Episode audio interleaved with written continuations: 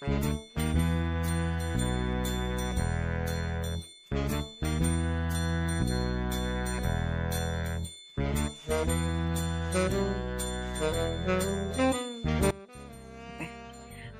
of Patra. Aduh, aduh, aduh.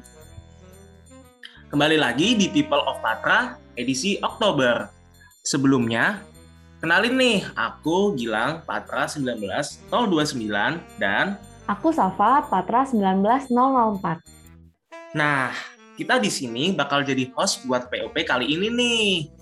Nah, bener banget tuh kata Gilang.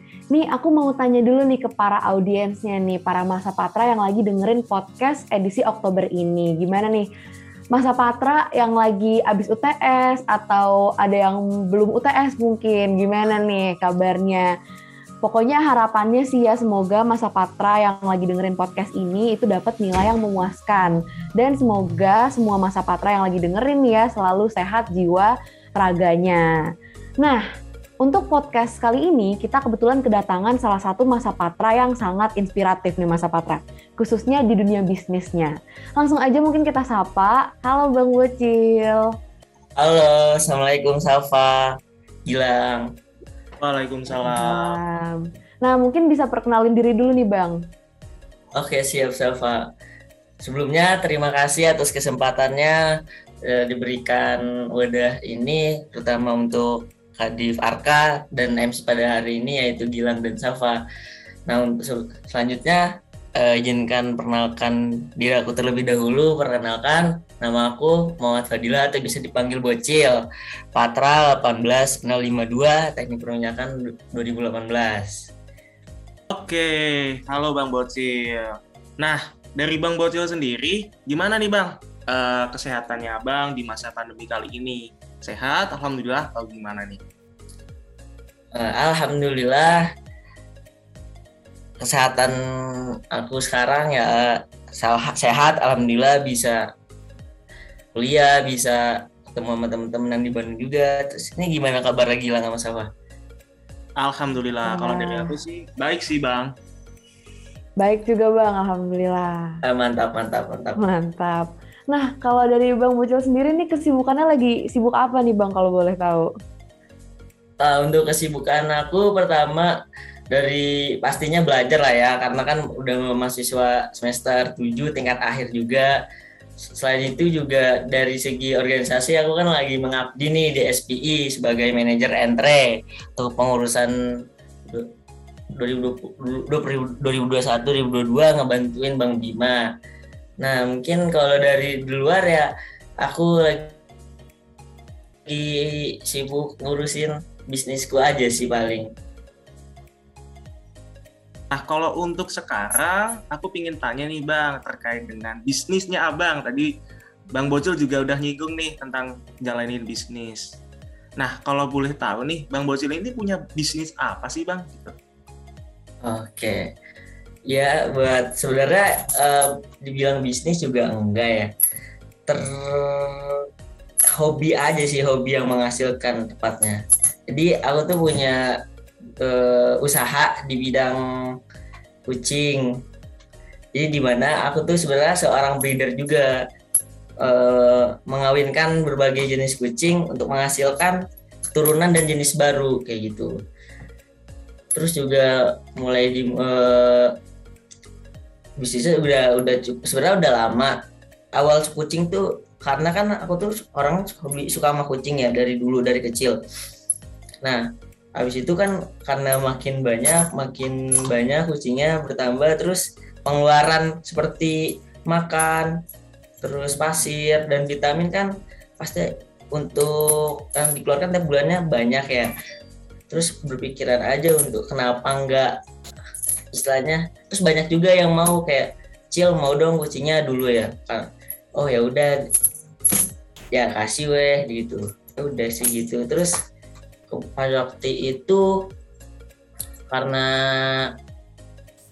kepikirannya banyak yang adopsi dari aku kan karena gratis awalnya dan awal tuh kucingnya biasa aja kayak kucing-kucing kampung peranakan seperti ya kucing Persia Anggora KW gitulah ya awalnya. Terus karena dari situ mulai kepikiran, oh kalau misalkan uh, orang adopsi dari kita tuh kebanyakan rata-rata rata-rata ya nggak dijaga gitu. Soalnya aku kan pasti nanya ya perkembangan kucing aku yang aku kasih gitu gimana. Terus kebanyakan dari mereka tuh kayak melantarkan gitu loh nggak diurus dengan baik. Nah terus dari situlah aku mikirin kayak oh kalau misalkan dikasih istilahnya gratisan aja mungkin mereka tuh nggak ada effort buat ngurus lebih gitu. Nah dari situ mulai kepikirannya aja gitu mulai mulai nyari tahu kayak misalkan ngembangin jenis dan kucing lain kayak gitu sih hmm menarik banget bang serius sih aku kaget banget kayak bener-bener definisi yang dari hobi terus yang jadi sesuatu yang menghasilkan gitu bang. Nah mungkin bang Bocil boleh banget nih diceritain gimana perjuangannya gitu dari mulai bisnisnya tuh dari nol gitu sampai akhirnya bisa sampai sekarang. Oke, ini curcol aja lah ya sebenarnya. Pas SMA, uh, aku lahir di keluarga latar, belakang keluarga yang kalau misalkan sesuatu nggak instan, otomatis uh, aku tuh harus ngeplan dulu rencana ke depannya kan. Ngeplan kayak misalkan biar semua keinginan aku terwujud.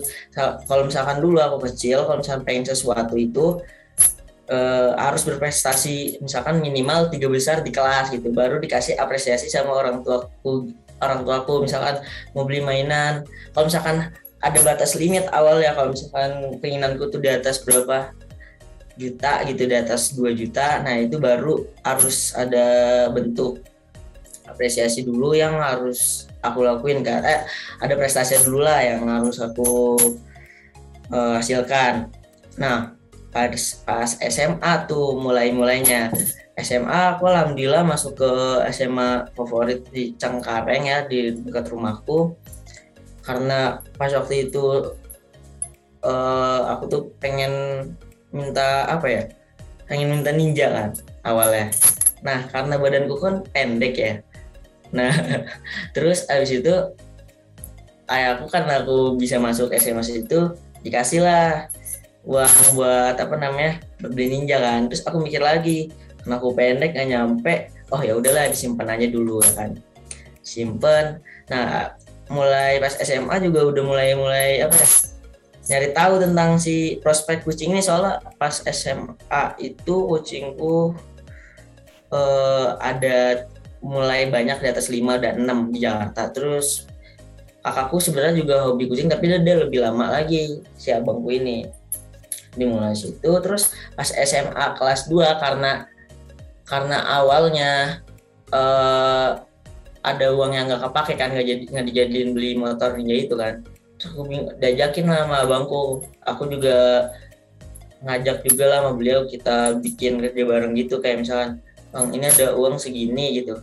Kayaknya sabi nih kalau misalkan di apa ya bikin adopsi kucing yang lebih bagus rasnya gitu pas waktu itu aku pikiran uh, buat adopsi si Coon nah mulai dari situ Nah sisanya kan, sisa adopsinya itu di, dibeliin kayak misalkan kandangnya, kemudian juga tempat bermain, terus ya kayak model segala macamnya lah. Nah mulai dari SMA 2, sudah aku udah apa ya, belum ngurusin banget sih pas SMA, aku selain ke abangku juga. Nah habis itu lanjut ke SMA, lulus SMA lah ya.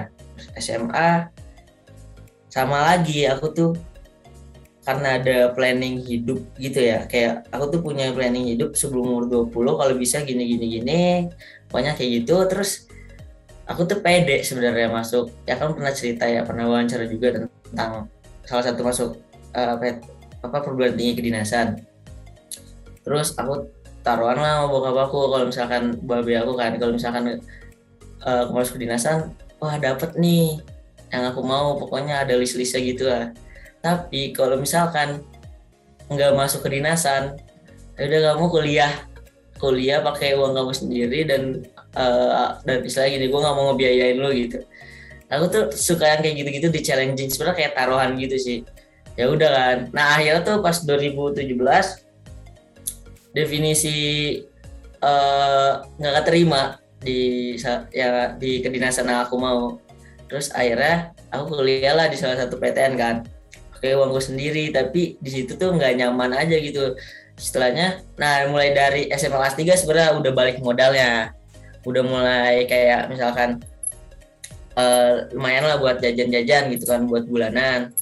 Nah makanya aku berani taruhan sama bapak eh, sama babi aku tuh kayak gitu. Kalau misalkan oke lah nggak apa-apa kalau misalkan nggak lulus kedinasannya eh, gue biar istilahnya gue biaya sendiri gitu.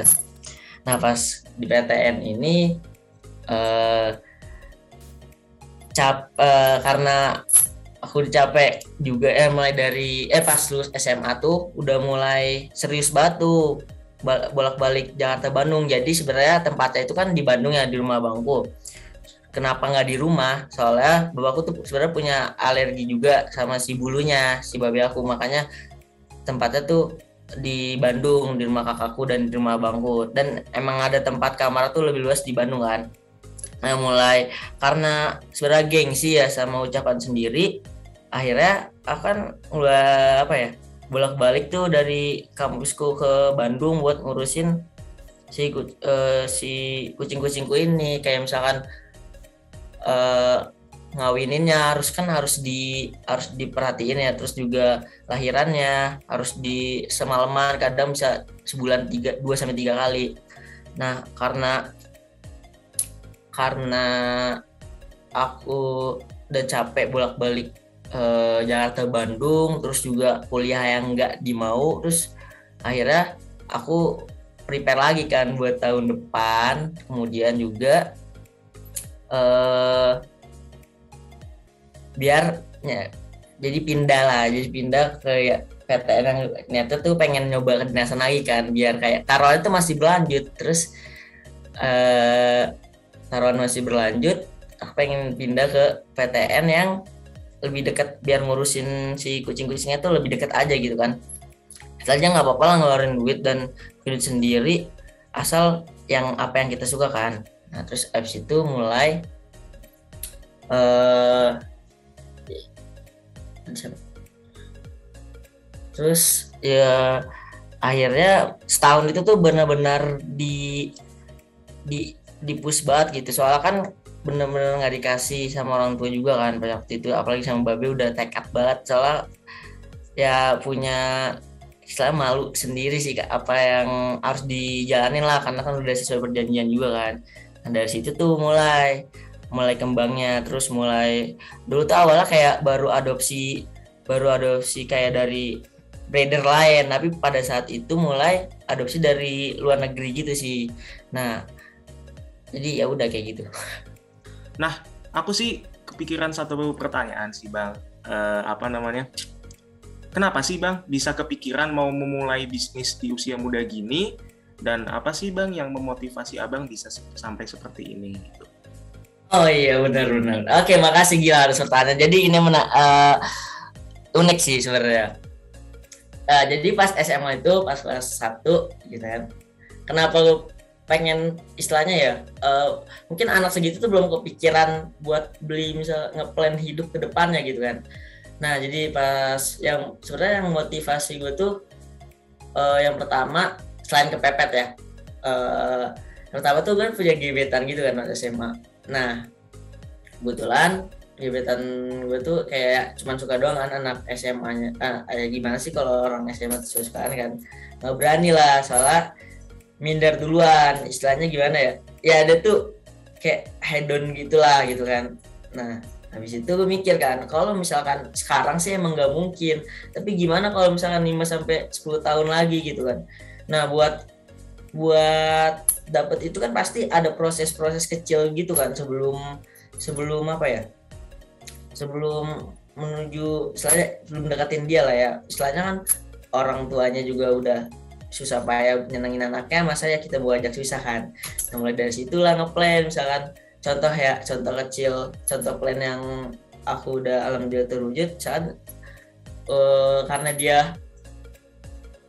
kayak kayak SMA tuh ya bawa mobil jadi sebelum umur 20 misalkan udah udah mulai kepikiran tuh kayak eh, enak eh, ngeplan sebelum umur 20 pokoknya target gue tuh harus mobil gitu kan dengan perkiraan dari si eh, bisnis gue ini. Nah sebenarnya motivasi motivasinya sereceh itu sih sebenarnya. Terus abis itu ngeplan ngeplan nah mulai dari eh, situ ngeplan sampai misalkan sam, definisi ngeplan sampai hmm, tua gitu pas SMA itu. Nah, nah tapi juga gue ngeplan second plan juga. Soalnya gue ngeplan kalau misalkan targetnya tuh kalau di kedinasan gue tuh udah enak banget ya. Istilahnya dari kucing jalan terus dapat juga dari istilahnya dari babi menang istilah menang taruhan lah ya. Kayak gitu kan. Nah sebenarnya itu sih motivasi gue istilahnya lebih awal mikir lebih awal mikir berkecimpung di di dalam berusaha sih gitu. Terus uh, kenapa milih kucing pada awalnya? Ya karena dari hobi terus ditawarin juga tuh sama abang kan kayak bareng-barengnya bikin kayaknya seru nih awalnya. Sebenarnya nggak expect uh, nggak awalnya tuh kayak pas SMA tuh cuman uh, buat apa ya?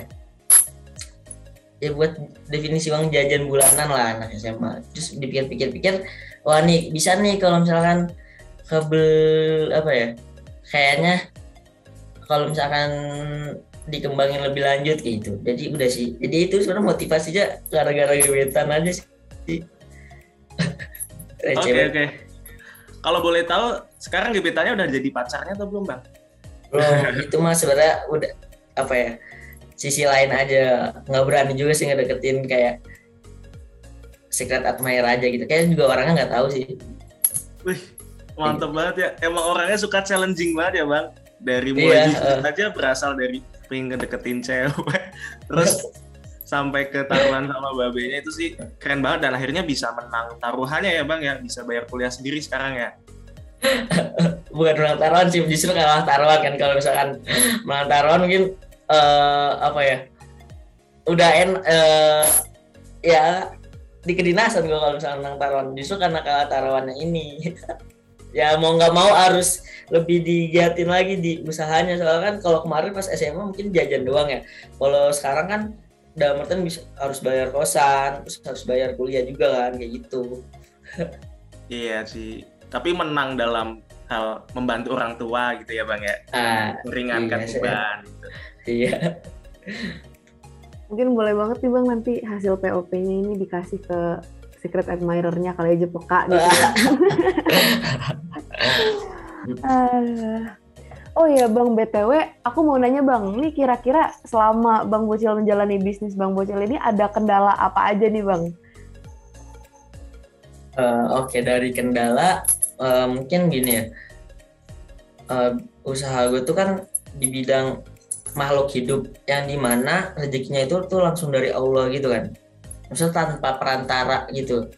Nah kendala yang selama ini yang paling besar tuh mungkin karena si anabuli itu makhluk hidup.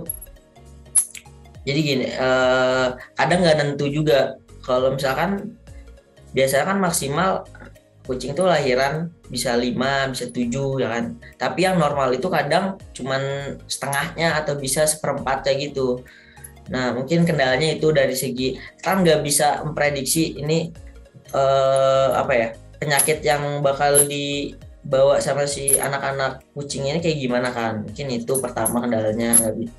Nah, mungkin yang kedua eh, dari segi pas waktu kendala kepercayaan gitu sih sama orang dan kendalanya tuh banyak kontroversi.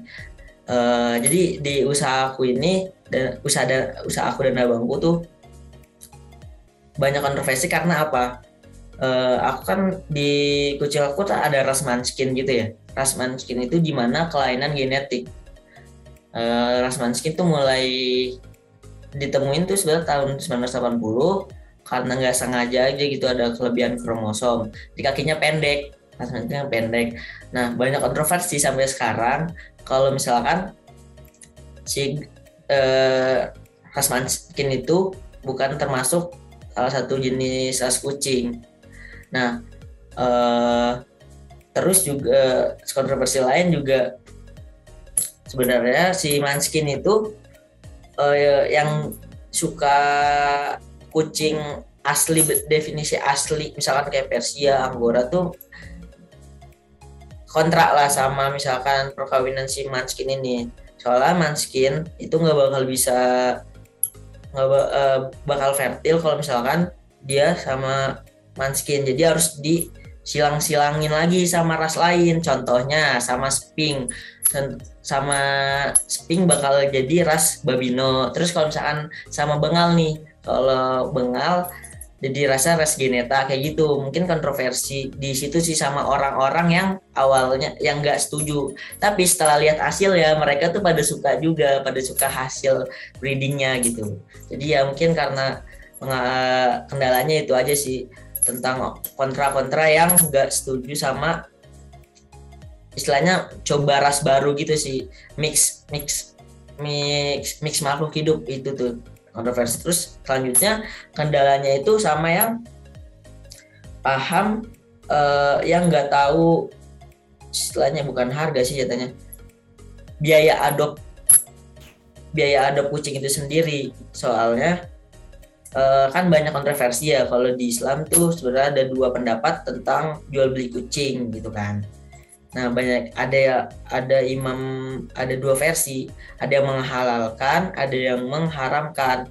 Nah, jad, makanya sebenarnya di bisnisku ini tuh bukan istilahnya bukan jual beli, tapi sebenarnya eh, biaya adopsi buat si kucing itu sendiri. Kenapa ada biaya adopsi?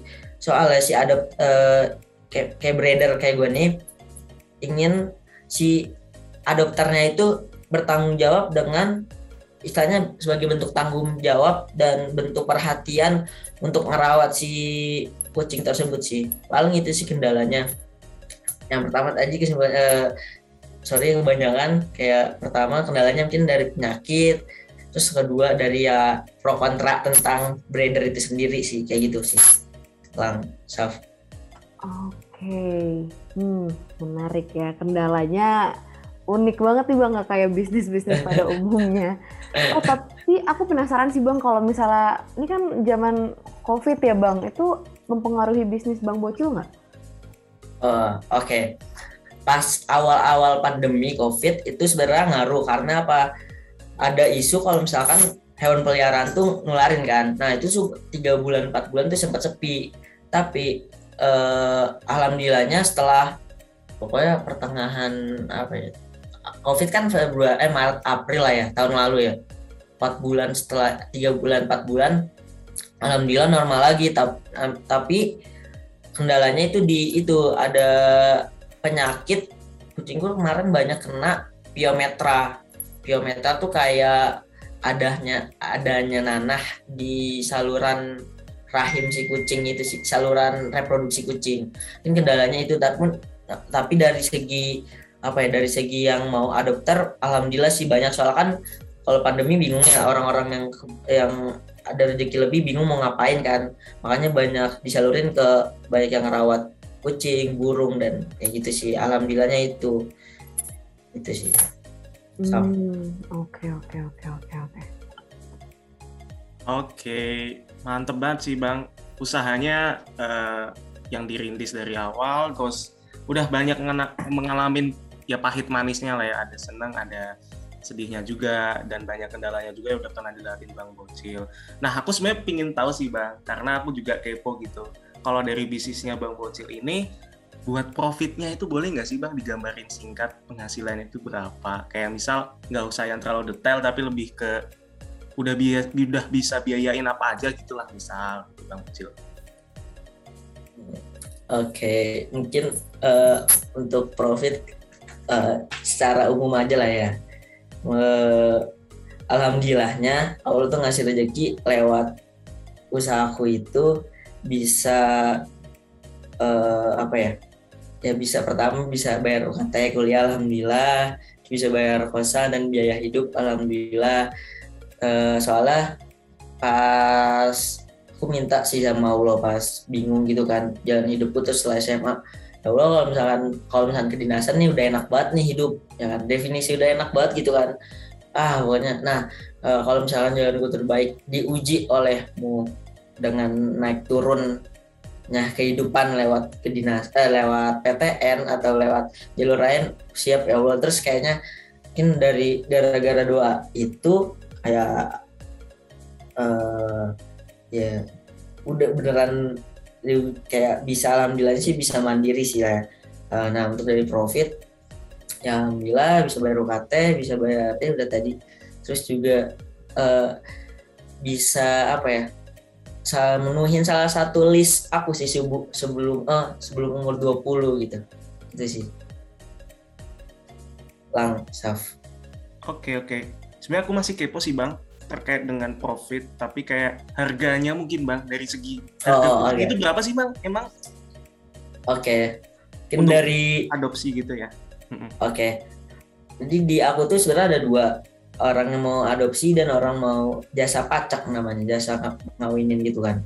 Yang pertama untuk ada eh, biaya yang kitan umur tiga bulan. Di aku tuh dulu per- pertama kali main tuh rasnya ras Persia dan Coon. Tapi karena Coon tuh perawatan ribet dan makannya banyak, bulunya banyak. Sekarang lagi main ke ras eh, apa ya? Manskin, Geneta dan Bengal. Nah untuk masing-masing ras ber- bed- perbedaannya untuk manskin sendiri ya, manskin sendiri untuk usia yang 3 sampai 4 bulan sekitar 6 sampai 7. Tapi kalau misalkan udah bisa udah udah udah adult udah bisa ngasilin keturunan atau anak ya. Bisa di atas 10 kayak gitu sih. Nah, itu yang definisi nggak ada cacat cacat dalam artian gimana ya? Kan kalau manskin contohnya ya kakinya kan pendek ya. Manskin itu rentang kakinya itu ngelordosis atau pincang sebelah gitu. Jadi untuk harga sekitaran segitulah kalau misalkan yang yang normalnya ya gitu. Nah untuk yang misalkan eh, ada yang cacat atau ada yang cacat dalam artian sehat badannya. Mungkin ada kelainan dikit sedikit pincang. Nah mungkin di sekitaran kadang kalau misalnya ada yang mau ya kadang aku kasih gratis juga. Terus habis, itu mungkin lebih murah aja gitu kalau misalkan yang enggak normal. Sekitar dua atau tiga sih. Lang saf kayak gitu sih. Wah, emang ya udah bisa inilah ya dihitung-hitung sendiri lah ya, kalkulate sendiri. Keuntungannya Bang Bocil ini berapa dari satu kucing aja bisa sampai 10 juta tadi ya Bang ya. Alhamdulillah lah kalau gitu ya Bang. oh iya tapi dalam artian enggak tiap bulan ya lang saf jadi kan eh, ya kan kucing juga kan punya masa birahi masa hamilnya juga hamilnya juga kan nah mungkin nah itu di di garis bawahi nggak tiap bulan tapi ya alhamdulillah aja sih gitu Oke, sekalian ini deh Bang. Apa nama usahanya? Mungkin bisa di-follow sama teman-teman atau dilihat sama teman-teman. Atau ada Instagram, media sosial gitu. oh oke untuk kucing itu sendiri namanya tuh sebenarnya Erhana Cat nah untuk di Instagram tuh nggak nggak ada bukan nggak ada sih nggak ada Instagramnya gue sih lebih aktif di Facebook soalnya kenapa di Facebook? Facebook itu lebih luas dalam artian komunitasnya di grupnya. Kalau Instagram nah itu kayak misalkan orang jarang loh yang dari Instagram yang minat banyak dari Facebook. Nah makanya Sabi aja di dicari R RNH Cat namanya RNH RNH Cat. RNH itu nama dari eh, anaknya abang-abangku atau keponakanku di Raihan Naila Hanif kayak gitu sih. Dari Facebook. Soalnya kalau aku sih sebenarnya bukan rata-rata ya. Ada lagi orang yang ngambil dari usaha eh, dari RHN Haket. Jadi nggak langsung ke adop ke orang yang mau adopsi langsung. Soalnya kenapa? Emang alam eh, bedanya aku sama yang breeder lain sedikit lebih murah. Jadi ada orang kedua atau ada res- reseller lain gitu. Kayak gitu sih Lang Saf. Oh, Oke oke oke oke.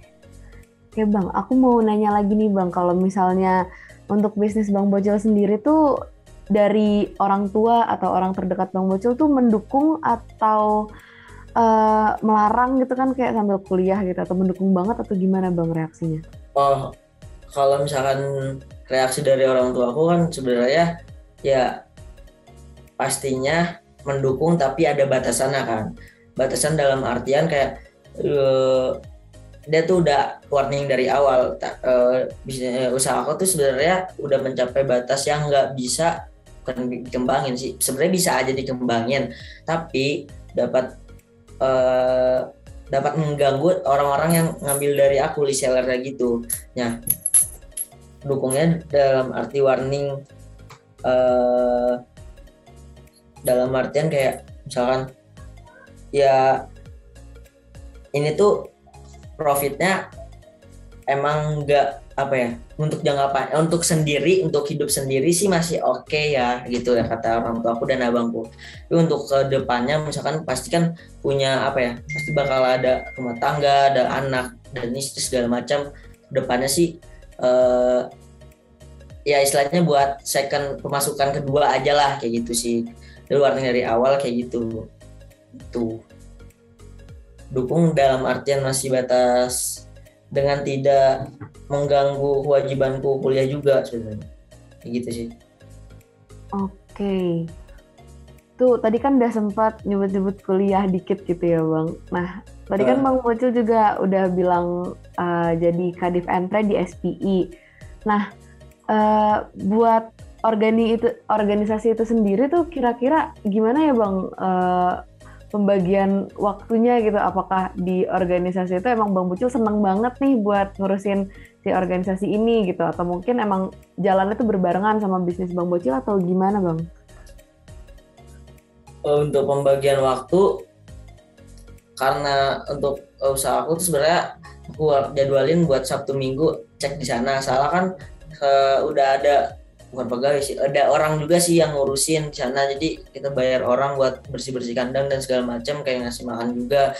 Nah kalau dari uh, bisnisku yang si kucing itu ya istilahnya lebih santai. Nah untuk di entre sendiri sih sebenarnya suka karena di uh, di entre SP ini tuh uh, kayak apa ya banyak hal-hal baru gitu di selama pengurusan aku. Misalkan dari dari segi marketingnya itu kalau yang sebelumnya itu kan uh, Instagram dari mulai Instagram itu kan mulai aktif lagi terus juga ada di Tokped ada di Shopee juga kan.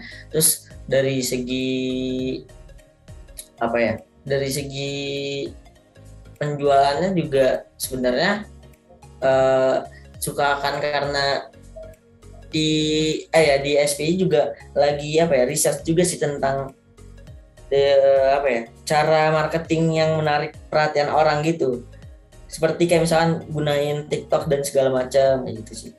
So so far sih nggak apa ya nggak ada bentrok dan alhamdulillah masih bisa ngatur. Soalnya kan di di SPI entre SPI juga aku ya, aku tugasin PIC-nya masing-masing gitu. Jadi sebenarnya cuman diskusi dan ngasih arahan gitu sih.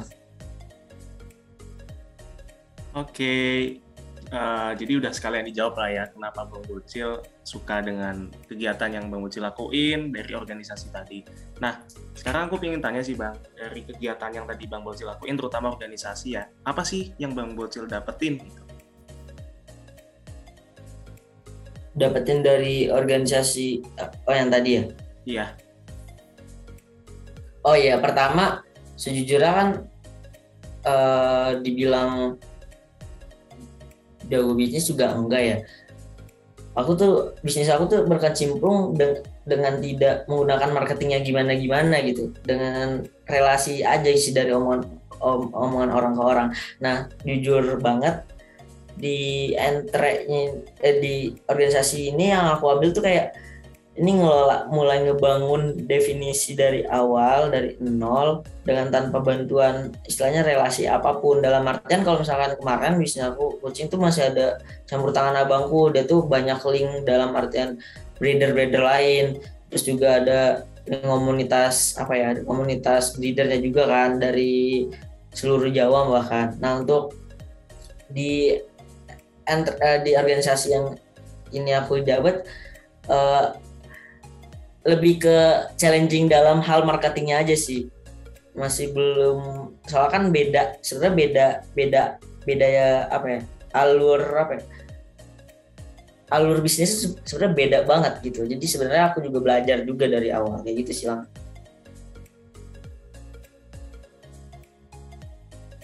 oke oke.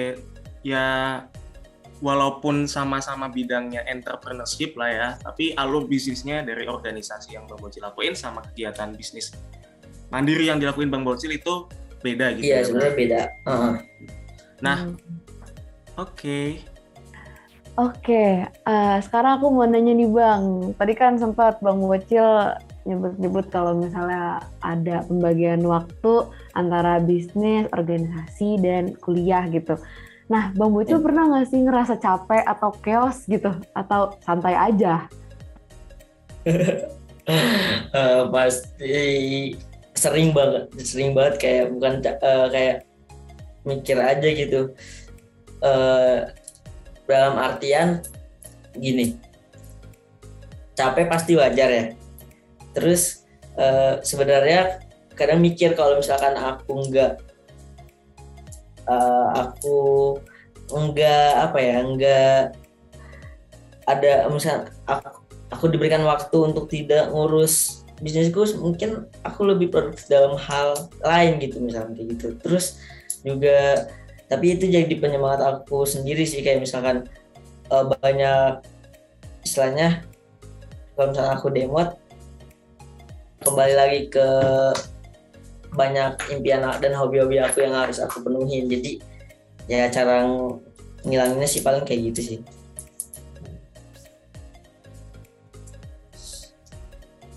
Oke oke. Nah, eh, kalau dari Bang Bocil sendiri, gimana sih Bang cara ngatur waktunya ngejalanin bisnis, terus juga lagi kuliah kan, apalagi udah masuk ke tingkat akhir gini nih, terus ada organisasi juga yang Bang Bocil lakuin cara ngaturnya sebenarnya dari segi karena aku udah mulai chaos semester akhir dan udah prepare lulus juga ya. Terus juga udah mulai ada meeting di untuk TA dari segi tadi yang udah aku bilang kalau misalkan bagian eh, bisnis kucing dan it, bis- bisnisku aku jadwalin Sabtu Minggu. Dan al- untuk weekdays itu sendiri sebenarnya udah ada orang yang kontrol dan abangku juga yang kontrol di sana gitu sudah nggak begitu gimana gimana nah untuk eh apa ya untuk yang SP dan kuliah ya so far masih bisa ngatur sih. Dalam artian kayak dijadwalin aja kalau misalkan eh kan biasanya kalau aku itu ada aku ke sana kalau misalkan lagi pengen misalnya pengen pacakin dan atau pengen lahirin misalkan kalau misalnya contohnya dan lahirin kucing itu biasanya tengah malam gitu kan. Otomatis begadang sampai pagi. Nah untuk tugas misalkan eh, aku tuh ada kalendernya gitu di kucing tuh. Misalkan kapan dia akan lahiran sebenarnya 65 hari setelah dia mulai ada gejala-gejala hamil kan. 65 65 hari. Nah kalau misalkan di kalendernya itu hari Rabu Rabu malam saat malam Kamis itu mau lahiran ya. Nah tugas-tugasku yang dari untuk hari Jumat atau Minggu besok udah aku selesaiin pada weekend sebelumnya itu sih lang kalau pembagian waktu kayak gitu Keren banget. Sampai ada kalender kucing, sumpah. Aku baru tahu banget, sumpah. Malah, tapi pernah bentrok gitu nggak sih bang? Kan se- diatur-diaturnya waktu gitu kan pasti ada satu saat bentrok semuanya gitu bang. Itu kira-kira prioritasnya tuh apa gitu yang diprioritasin duluan? pernah. Jadi pada waktu itu besoknya kuis nah tapi aku lagi harus mandorin bukan mandorin sih liatin kucingnya si lahiran kan. Nah ya udah eh, pas itu ya udah belajar sambil ngeliatin kucing lahiran. Paling gitu sih. Dua-duanya sekalian. Oh, keren multitaskingnya. Bang, tapi aku penasaran deh bang. Bang Bocil kan udah gimana ya, udah bisnis banget nih sekarang. Nih apakah cita-cita Bang Bocil tuh masih menjadi engineer atau udah ganti nih pengen jadi eh, pengusaha gitu? Eh, sebenarnya kan karena kuliahku juga engineer pasti ya idealisnya pasti mau engineer lah ya nah tapi nggak menutup kemungkinan buat nge eh, apa, bisnisnya itu nah eh, aku sudah target gitu sih untuk sekarang pengen pengen ngerasain pengalaman sesuai engineer dulu soalnya kan kalau dari segi bukan bisnis sih sebenarnya dari segi pengalaman usaha kan istilahnya udah ada gitu nah untuk mungkin pengen nyari pengalaman di bidang engineer dulu self gitu sih Oke, oke, oke, oke. Oke, Bang Bocil. Jadi aku yang paling penting dari kegiatan Bang Bocil yang kau indah eh, apa ya istilahnya banyak yang bisa diambil lah. Nah, Bang, ini sih Bang, tips and trick nih buat teman-teman yang mau pilih mulai bisnis dan apa aja sih yang harus disiapin? Contohnya secara mental, mindset, atau secara modal gitu Bang. sebenarnya jangan apa ya jangan jangan mikir sebenarnya nggak expect juga bakal eh, bakal istilahnya cukup lah ya buat ngidupin aku. Nah mungkin konsisten dan udah mulai aja dulu gitu. Nah untuk mental juga itu bakal kebentuk sendirinya kok. Terus seru aja gitu. Eh, jangan mikirin gimana gimana ya kalau misalkan ada. Tapi ada harus bikin perencanaan juga sih kalau misalkan istilahnya. Eh, dalam artian kalau misalkan kan kalau aku di bidang coaching ya itu gimana nih kalau misalkan semua semuanya kan kerugian terbesar Allah aja eh, adalah jika kucing semua kucing gua tuh semuanya mati. Eh istilahnya mati kan. Itu kan otomatis sudah nggak ada istilahnya ya kayak gitu. Terus bikin second plan bikin planning yang bagus udah mulai aja dulu konsisten udah pasti nemuin patternnya kok gitu sih. Terus Oke. jangan jangan jangan cepat pindah-pindah gitu loh. Dalam artian eh, boleh ngembangin tapi jangan tidak ngelepas ngelepas si apa ya bisnis eh, usaha awal kayak misalkan istilah intinya konsisten di bidang itu terus jalanin. Kalau misalkan mau ngembangin misalkan mau bisnis lain atau usaha lain ya usaha yang awal tuh jangan dikacangin juga gitu. So, kayak gitu sih paling paling Oke, jadi wah luar biasa banget ya narasumber kita pada siang hari ini. Bang Bocil yang udah sharing-sharing tentang pengalaman bisnisnya dari mulai gimana mulainya, terus kendalanya, terus keuntungannya, terus cerita tentang organisasinya juga, terus tadi ada pengalaman ngadif di SPI juga. Selain itu Bang Bocil juga udah sharing-sharing nih tentang tips and trick, cara memulai bisnis, terus manajemen wak- waktu, dan gimana cara ngatur prioritas nih. Sebelumnya thank you banget nih buat Bang Bocil udah ngasih kesempatan buat kita ngawancarain Bang Bocil, udah ngasih banyak insight-insight ke kita nih.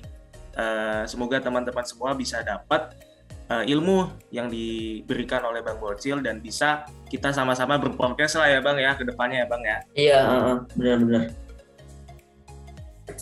Ya, mak makasih juga nih buat Gilang. Tadi pertanyaannya pertanyaan eh, seru banget bisa eh, bisa sharing lah ya kan. Gue juga di sini sama-sama belajar gitu sih. Semoga juga banyak ada ada eh, yang dapat diambil dari gue dan kalau misalnya nggak ada yang eh, pasti kan banyak di kita ada aja gitu kan diambil ya ya udah sih gitu. Oke, mungkin sekian People of Patra edisi Oktober ini. Semoga masa Patra yang udah dengerin podcast kali ini bisa memetik pelajaran dan ilmu-ilmu dari pembicara kita yang inspiratif banget nih Bang Bocil. Aku Salva dan mewakili partner aku Gilang, pamit undur diri. Sampai bertemu di People of Patra selanjutnya. Dadah semua. Dan